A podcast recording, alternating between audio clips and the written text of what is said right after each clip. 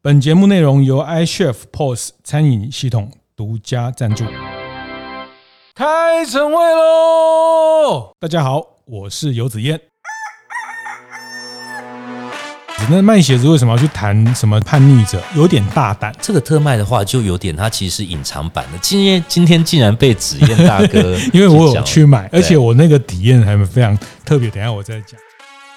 观念对了，店就赚了。欢迎收听大店长晨会，每周一、周四和大家分享服务业的经营和洞察。那透过大店长晨会，我们也跟呃许多不同的经营者。那像前一阵子、前几集、呃，大家持续收听，就是会听到我们跟台师大 EMBA 的合作。好，那呃也非常谢谢台师大呃 EMBA 的执行长王国清老师，他也陪伴呃他这今年毕业的研究生，跟大家来谈谈他们今年在论文写作的这个内容哈。那我都觉得大家好不容易把论文写完，然后都是在谈服务业的议题，像我们这个跟台师大合作这个系列有谈支付的应用，还有像故宫精华他们怎么去说菜啊，还有这个观光工厂的转型哦。那我想，呃，这个都是服务业的知识，那知识被流通才成立，它的价值才成立哦。那这个大概呃也是我们一直在这个大电影城会要成立这样的一个平台的初衷。那如果前面几集有错过，真的很很推荐大家在。再去听听哈，然后呃，听听哎，他这个 EMBA 他。到底在念什么？然后为什么这些人去透透过学习一个深度的学习，其实回头还是解决大家在不同阶段事业经营的一些痛点。那这一集呃的来宾是我一个非常好的朋友，也是一个亦师亦友哈。其实我表面上没有常常跟他学习，但是我常常都去他的店偷偷看、偷偷学哈。因为呃，包括我自己也很喜欢他们的产品，也是他们产品的粉丝哈。那林果良品。的曾信如阿如哈，那我那天在特别上网查一下，哇，其实哎，不知不觉也零六年创办到现在，对，好久了哈，在十六年哈，但是呃，我一直印象里面都觉得你们还是一个呃很很年轻，然后是一个很刚创立的品牌。我觉得那个印象啦，因为你们谈的是一个手工鞋、手工男鞋，那也好快有有十五六年的一个品牌的经验。那先请曾信如林国良品的。创办人阿如跟大家打个招呼，各位朋友，大家好，我是林果良品的信如，叫我阿如就好了。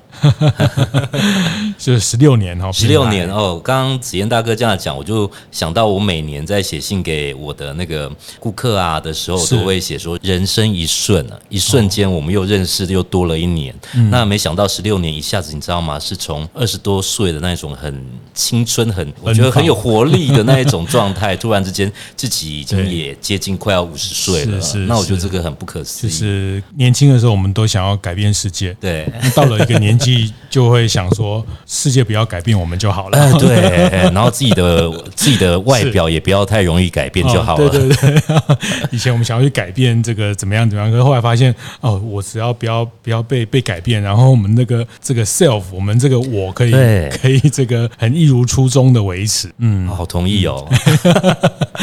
其实这呃，在大店长社群的伙伴可能对呃信如也比较不那么陌生哈。那因为在这几年，不管是在在商周的阶段的大店长讲堂，或者是在直播的大店长会客室，甚至我们去年的大店长的建学团啊，其实到店里面参访，或是听阿鲁的分享，甚至在大店长读书会啊，我们那时候在呃你们松烟店的地下室办大店长读书会，其实阿鲁呃很乐意跟大家分享，也看他越来越好，已经真的蛮开心的哈。像今年也得到 Shopline 的呃电商的一个风格奖，去年就有得奖了哈。那呃从实体出发，也在电商这边得到了很多的肯定，那店也越开越好，然后呃店数不是那么多四家哈，但是我想大家进到新零售，进到这个阶段都知道，店数不完全是是关键，但是一个品牌的呃那个精彩度跟它的能跟粉丝之间建立的一种共鸣，其实是我看到在林果良品这几年努力的一个很。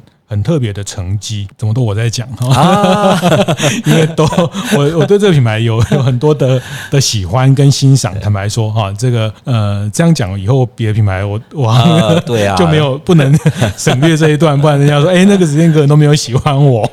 哎那个没有，我们这个是因为他是男鞋男生的，然后刚好是子健大哥的，就是、哦、就是喜欢的一个产品，刚好是我们这个我是他的准 TA 准 TA，对，没错没错，就是想要假掰一下个人风格，嗯哦，有一种英伦风啊，他、嗯、穿个手工鞋啊，搭配手工西装呃的 TA。哦，所以像真的，我我还蛮蛮喜欢在你们店里面去去感受你们提供的一种手工鞋的温度。嗯，其其接着这一集，我其实特别邀请阿如分享他们在策展品牌策展哦，因为刚好前两个礼拜他们有一档特别在另外一个空间租了一个空间，然后做一个呃所谓的。品牌的年度的策展哦，致叛逆者哈，就是他们对一个主题做一个策展。那其实我我在 Podcast 里面也也常跟大家呃分享所谓策策展这个啊，这个英文讲叫 curating 哈，这个呃去去策划一个一个主题的策展这样概念。比如说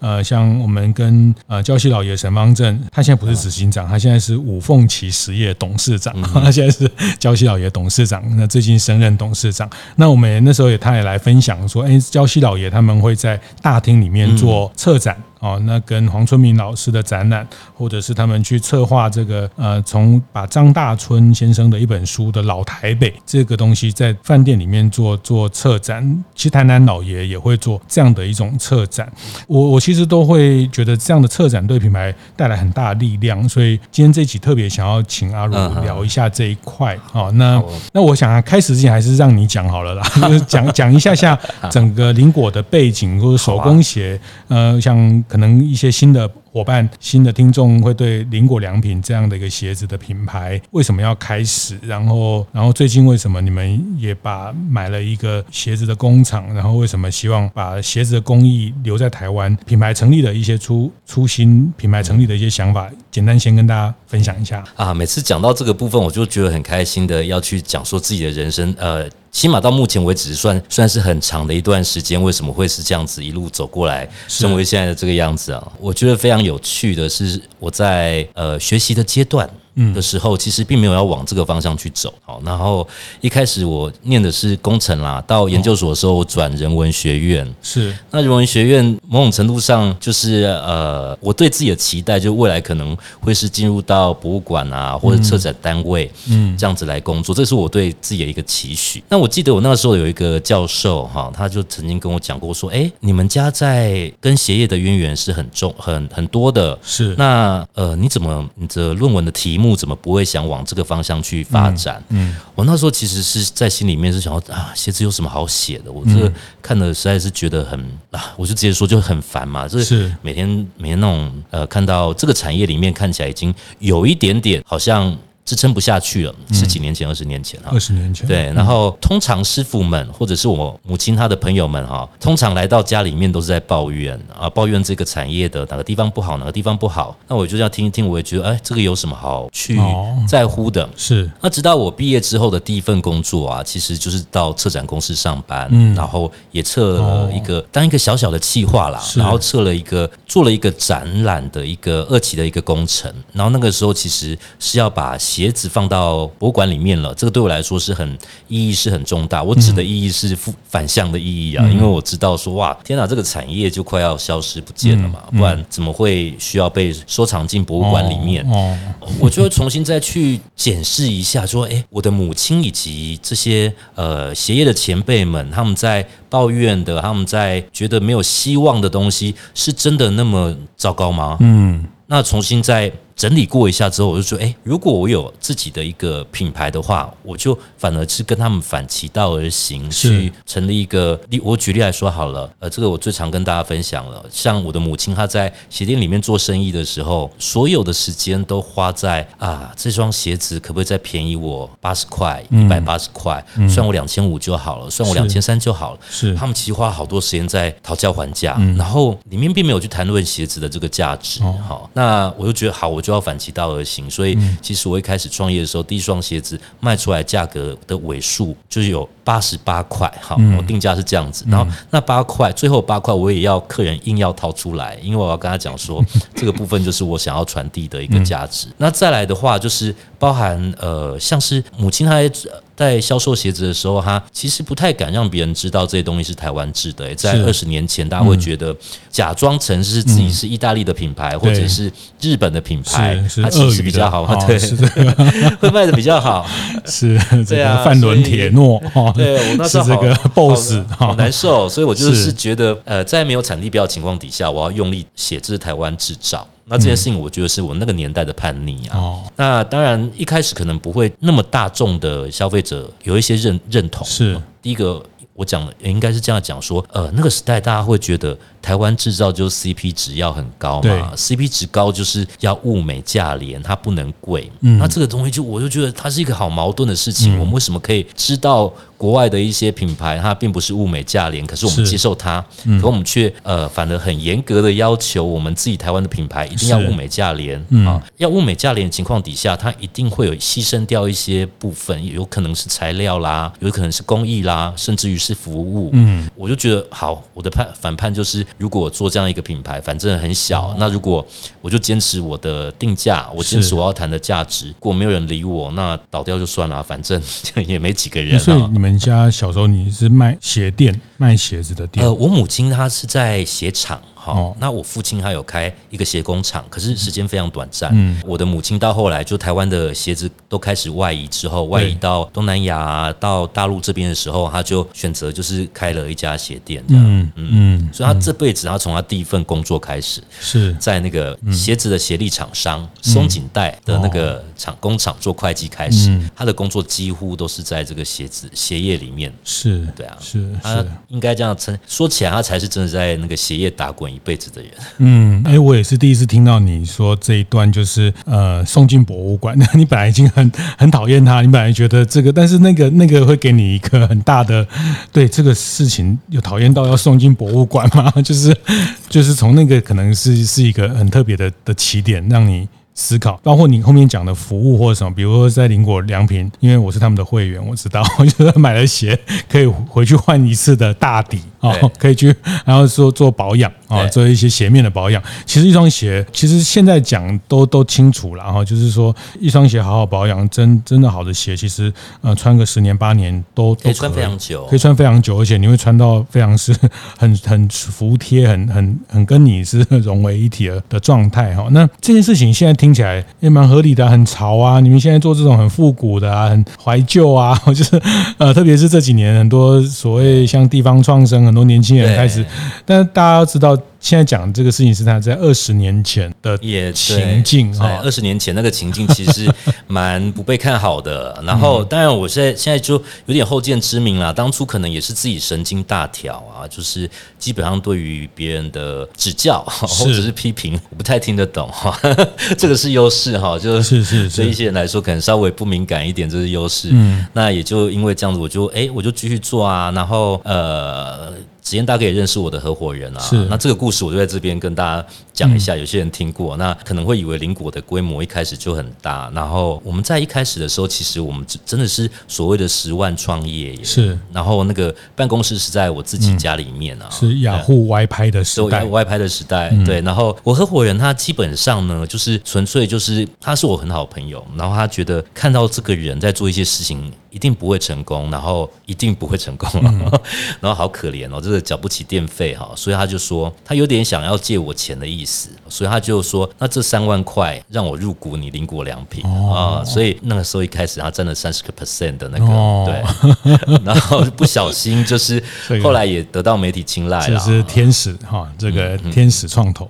对，天使创投，我要非常感谢他那三万块让我缴掉房租跟那个水电，那他现在就变成我一个非常。非常重要的一个伴，然后我们又就一起把这个品牌做起来。那回到子燕大哥聊到说策展这件事情哈，就是第一个我要讲自己的那个背景，我因因为学的是文化资产，那也就会对于这个部分的策展会非常有兴趣。嗯、那我觉得有点私心，这个好像是自己很想要做的事情哈、嗯。那所以品牌会策展，我觉得好像也是不小心发展出来的一个、嗯、一个状况啦。嗯，对。那没想到就是消费者啦，也都还蛮接受这件事情的。是是是，那个关于灵活良品的品牌故事，自己上网 Google 哈，这个网络很多。但是我们今天要聊网络 Google 不到的哈，就是是刚讲策展这个，其实让我想到，比如说在嗯餐饮也这个过去之前也来大店长做一些分享，那个呃猫下去的阿宽哦，那因为猫下去是在台北敦化北路的一家餐酒馆，那因为阿宽他虽然是高餐。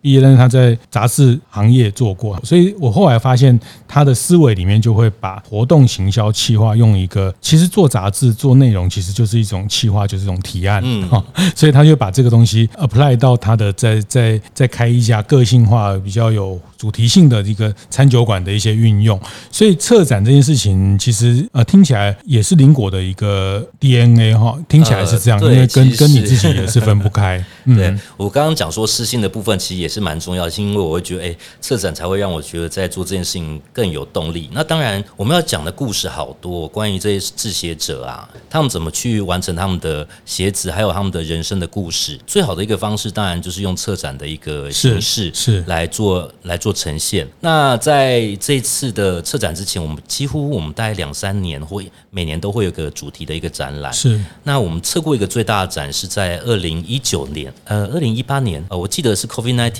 呃，发生的前一年哈，我们在桃园机场做了一个呃旅人特展，然后把呃呃制鞋者的故事啊，制鞋众生相啊，鞋子的诞生啊，嗯等等，在一个三十八平的空间里面去呈现。是，那也很想去呈现原来台湾制鞋的很重要一个地方，在这样子的一个场域里面让大家知道。那我觉得这个成就感是蛮大的。嗯嗯，对，但我我觉得特别看到这一次，当然这个已经结束了哈，但是我觉得也是可以上网看看，呃，这个叛逆者。哦，那当然，你刚刚前面已经铺了一点梗了。其实你大概就是那个叛逆者这件角色。我我我觉得这次自叛逆者更不一样，是说，嗯，比如过去我们。开餐厅对于比如食材，我们会用方式告诉大家，我们这个是小农啊，在地啊。那那制鞋，它大概可以把一些工艺啊、工序啊这些呃的制作跟鞋子本身制作的关联的一些的元素去做做策展安排。可是我觉得这次你们其实已经跳脱，也不不能讲跳脱，就是呃，你们其实是用一种主张，它其实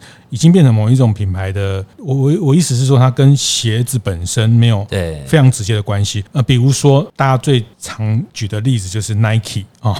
Nike 它其实是像伟大的运动员致敬，好、嗯，这个叫品牌的对。品牌的的的灵魂或是 insight，哦，就是说它当然 Nike 的鞋子呃防水啦，什么功能啦，什么这个呃这些 CP 值也好，或是它的品牌的它的样式啊、款式啊、流行啊，这个 Nike 可以讲很多。可是 Nike 最令人羡慕的就是，或是最令人打从心里尊敬认同的是，Nike 是向伟大的运动员致敬嗯。这件事情。那它本身已经超乎了商品的这个有形的这些事情。我这次看到的是说，你们向叛逆者致敬这件事情有点大胆，就是说也蛮大胆的。对，就是说进来半天哦，原来这个 跟卖鞋子，那卖鞋子为什么要去谈什么致什么叛逆者？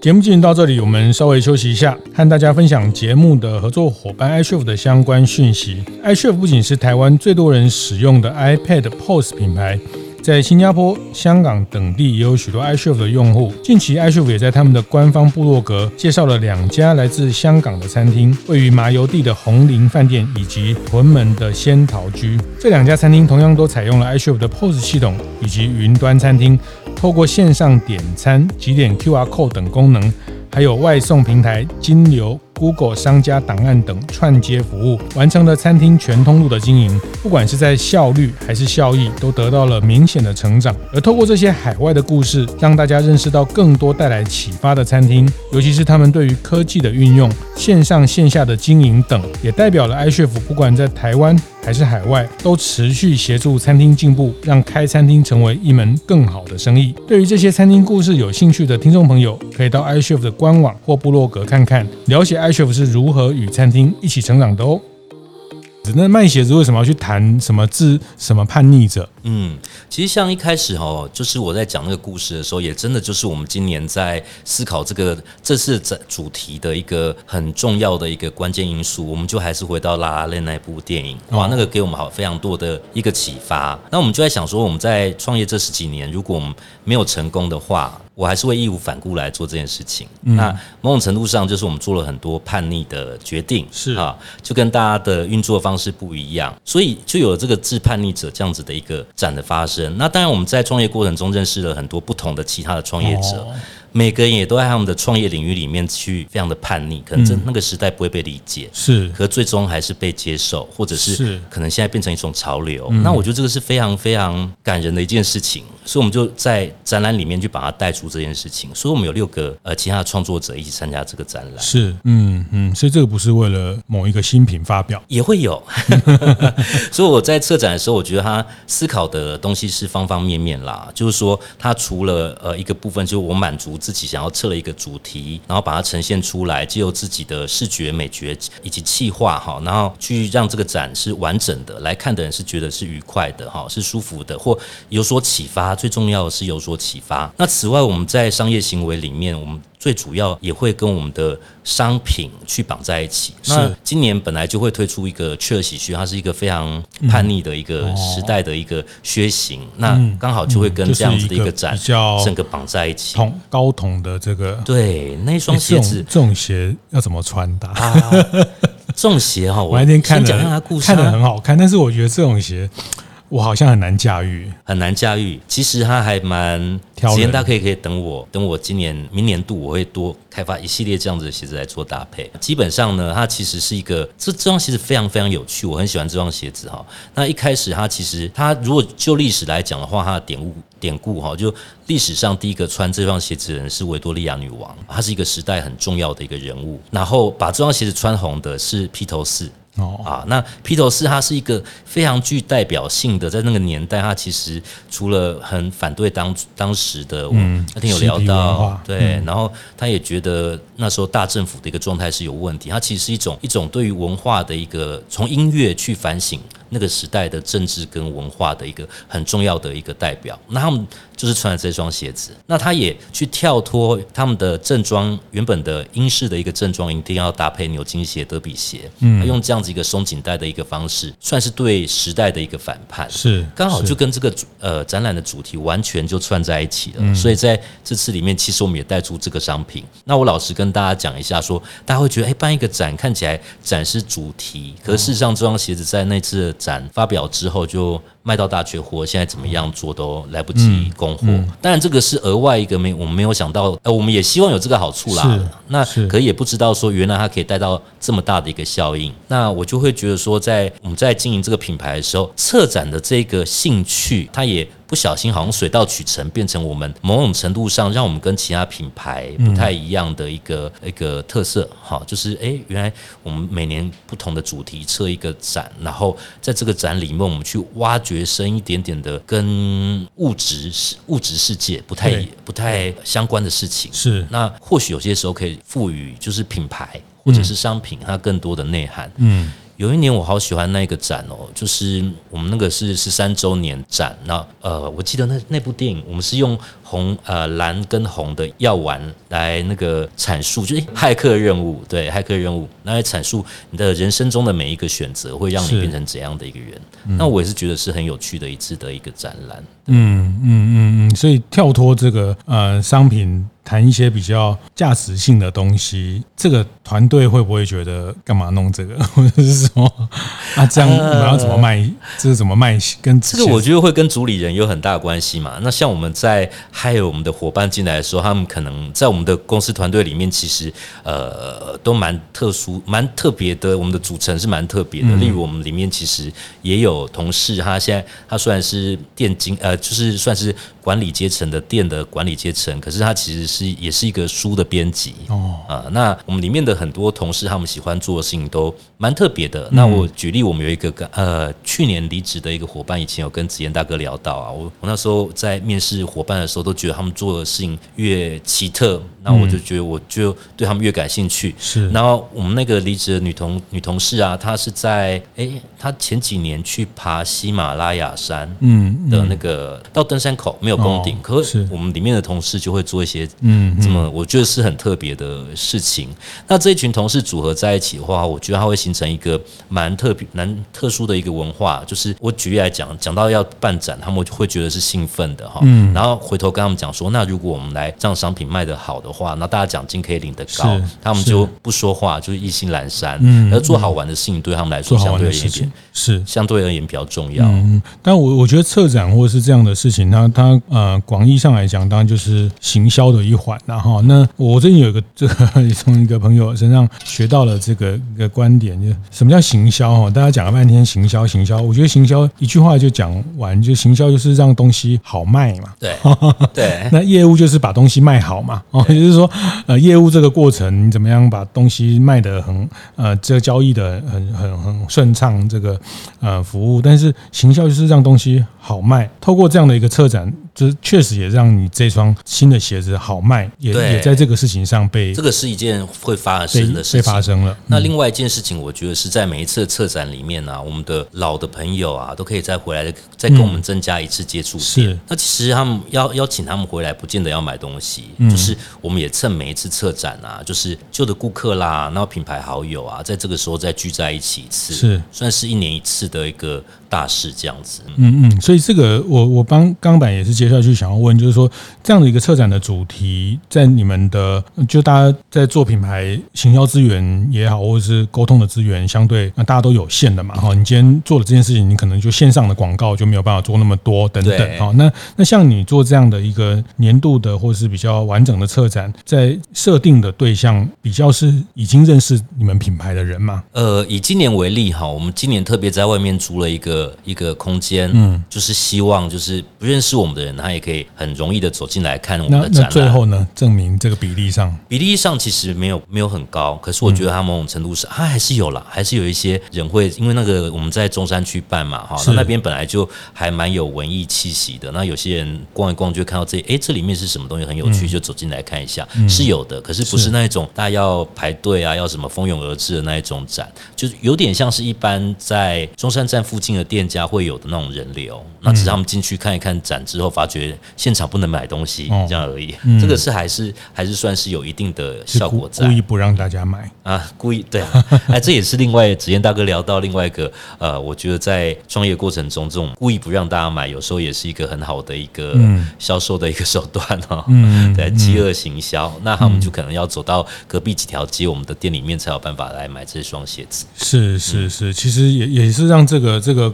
有时候说破了就。不太值钱，这个有时候江湖一点绝，这个也是肯墨设计黄信章老师常常分享一句话，有时候这个叫做越商业的，其实它越不商业，哦，那越不商业，它其实越商业，大家都听，大家在。都在做品牌，都在经营事业，大家听懂这个意思啊？就是有时候你越商业哦，他就是越不商业。你就是跟他讲啊，你你这个旧会员回来可以这个这个有有两百块的折价啊，这个其实你越商业哈，他就觉得可有可无。那有时候你越不商业，你跟他谈这些思考的东西、价值的事情，然后跟某一群能产生共鸣，那你也不要现场交易。有时候现场现场做了这个商业，你就会让这个不商业的这种氛围或者是这个这个这个气氛。去去被破坏了哈，就是说，大家有时候在品牌沟通里面，其实，呃，我觉得这个坦白讲，我觉得，呃，在很多全世界跨国很厉害的品牌，大家都会看到他们在做这些事情的分寸跟拿捏。刚好聊到这个部分，我今天就插题一下，我们录音的时间是十一月十一啦，就是光棍节嘛。是是。早上我当然一边在准备今天要呃跟大家分享的内容的同时，我已经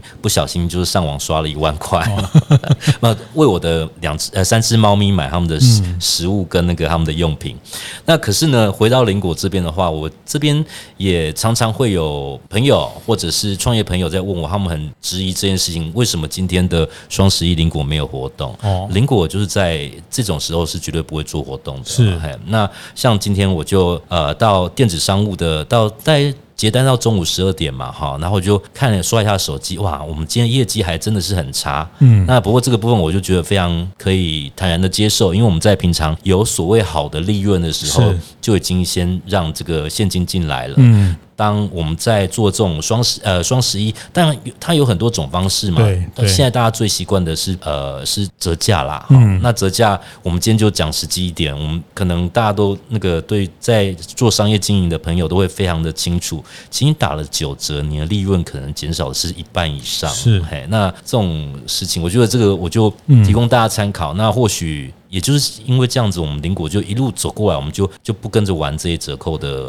行所谓的行销活动，因为他对呃支持自己公司可以运作下去的这个呃的带来的风险，其实我我自己觉得是高的哈。嗯，那它同时也会产生预期的效果，是因为诶我们线上也有。呃，有一些客服，我们在回客服的时候，顾客会说没关系，我等到你们打折再买。哦、那我们就是说，哦，OK 的，就这样回复给他就好。我们也不会特别去跟他讲啊、我们不会有折扣啦，基本上他等不到这一天的。是，对。那呃，某种程度上他。稳固了现金流，那他也不会让顾客他在段很短的周期里面，他去，例如说百货公司周年庆的时候，他会挤进非常非常多的人，然后是因为折扣进来买的。那这段时间顾客得到的服务相对而言，他的呃平均得到的服务的效果是比较差的。嗯，在其他非周年庆的期间，就是你的人力、你的伙伴在那边也等不到顾客。那我觉得这是一个可能也是我觉得大家可以挑战的一件事情，因为就我这样的几年。呃，十几年来这样经营的经验，我觉得，哎、欸，其实顾客会习惯你的步调，会习惯你对价格的这样子的一个处理的方式，嗯，某种程度上，甚至于更尊重你提出来的价格，这个提供大家参考一下。嗯嗯嗯，这个也也会。比如鞋子这件事情，或者像你们的啊男鞋来说，它的均价大概在五千上下嘛，哈，嗯，五千到七到七千都有。对，所以它是相对，而且鞋子本来就是一个商品周期，换一双鞋比较长的东西。的一个部分，那你喜欢的这家，或是你你穿惯的这个，那其实我觉得客人也是这样，就是他习惯了你这个模式，他一次两次他认同了，他就不太会去挑战这件事情。那那如果每次都在价格上去去退让，或是呃把它做，那人都是这样啊，觉得这次八折，那下次一定有七折。哎，但是你讲到这个，我也要 这个呃分享一下，因为我对这在这个品牌得到的经验哈，就是也不是这样，你们就完全不做，呃。呃，这个这个价格或是特卖，其实大家就是做零售都会有一些，不管是库存或者是尺寸，或者是你们也是会做。特卖，然后你们在你们的办公室做特卖。这个特卖的话，就有点它其实是隐藏版的。今天今天竟然被紫燕大哥，因为我有去买，而且我那个体验还非常特别。等一下我再讲。好，那分享一下。可是我要跟所有的听众朋友讲，这个我们的特卖其实基本上是不会对外是公布的，只对熟客，只对熟客。然后还有我们的啊，我讲一下这样子，这样子我回去会被那个 Gary 吊起来打。哈 啊，基本上我们这里面就是每年都会一定会有。一些库存嘛，哈，那我们库存我们有一个原则，就是我们每个伙伴可以分配十个名额，是可以邀请自己的朋友或亲戚来购买这样子，那帮我们把库存去消掉。那某种程度上就是变成呃，我不是广发邀请函，我是被邀的，我是被你们的其中一个邀请过来，而且他有他的扣打，他不能把它用完。哎，那所以他也会某种程度上，我们就很。真诚的邀请我们自己认为，我觉觉得当天会来的十个朋友，是，是对。那在这种情况底下，他们来了之后，也让他们知道说，他们其实我们这个是绝对不对外开放的。他们在里面请勿拍照，请勿摄影，我们也不要让让大家去知道这种请这种价差哈。然后他又是不定时的举办，那是为了把一些库存或者是一些真的很零码的一些商品把它销售掉。对这个这个差别的待遇，我觉得这拿捏跟跟你的粉丝认同你品牌价。驾驶人去沟通，或是甚至某一种互惠哈。那我要分享的是说，我那天去的经验非常的特别，因为我也会捡便宜，我会贪便宜哈。就我也去很多特卖会，也会常逛一些逛过一些特卖会，但是林果的特卖会让我印象非常深刻，是其实它在配置的人力并没有比它店面少。换言之，就是说你去挑鞋的时候，其实你还是得到了很好的试穿的服务。这件事情我觉得很难得哈，因为大部分店家来说就特卖嘛，反正就便宜嘛，你们就自己拿一拿，自己这个。但是我觉得那个也是一种体验，也是一种带回家的跟这个品牌的连接的经验哈。那所以我那天从在在在进到呃进到里面的一些排队啊、号码牌啦，这个然后带，然后他已经会带你依据你的尺寸带到适合你的那一区。不会让你瞎逛，然后乱乱把这些东西弄得很凌乱。其实对接下来的客人也不尊重。那我觉得他们连这个特卖的过程，或是你刚刚听他讲，这也是今天才挖出来。原来他是让他的呃伙伴可以用比较近的这一圈的人可以来参与的一种方式来呃解决这件事情。然后我觉得这个都是一种维护品牌一个非常非常细腻的考量哈，你刚刚讲这个我也分享，我知道有一家餐厅非常非常热门，我不能讲它是哪一家，它从来不接受任何的公关定位，它只有它的员工一部分的 quota 可以去让员工协助他的朋友订到他这家餐厅。好，那我觉得这个老板也非常清楚，呃，因为员工也在看，那为什么你老板都？这个就我们是一家一定要定位排队的名店，但是为什么只有老板你的朋友才是朋友？我的朋友又不是朋友嘛？那员工可能大家都会 OS，他他也不会这样跟你讲。那我觉得这个这家店的老板他很清楚，他对外没有什么公关的这种定位，但是他。他有几个 quota 是让他员工呃可以资深的员工或是员工的生日的时候，他可以去开放给邀请。那我觉得这个就是呃真真的有一点兼顾呃什么情理法或者法理性，就是说我们开店我们做品牌都有一定的原则，好，但是这个原则之外还是有一些现实的问题，比如比如说零售上有一些库存啊等等这些要处理。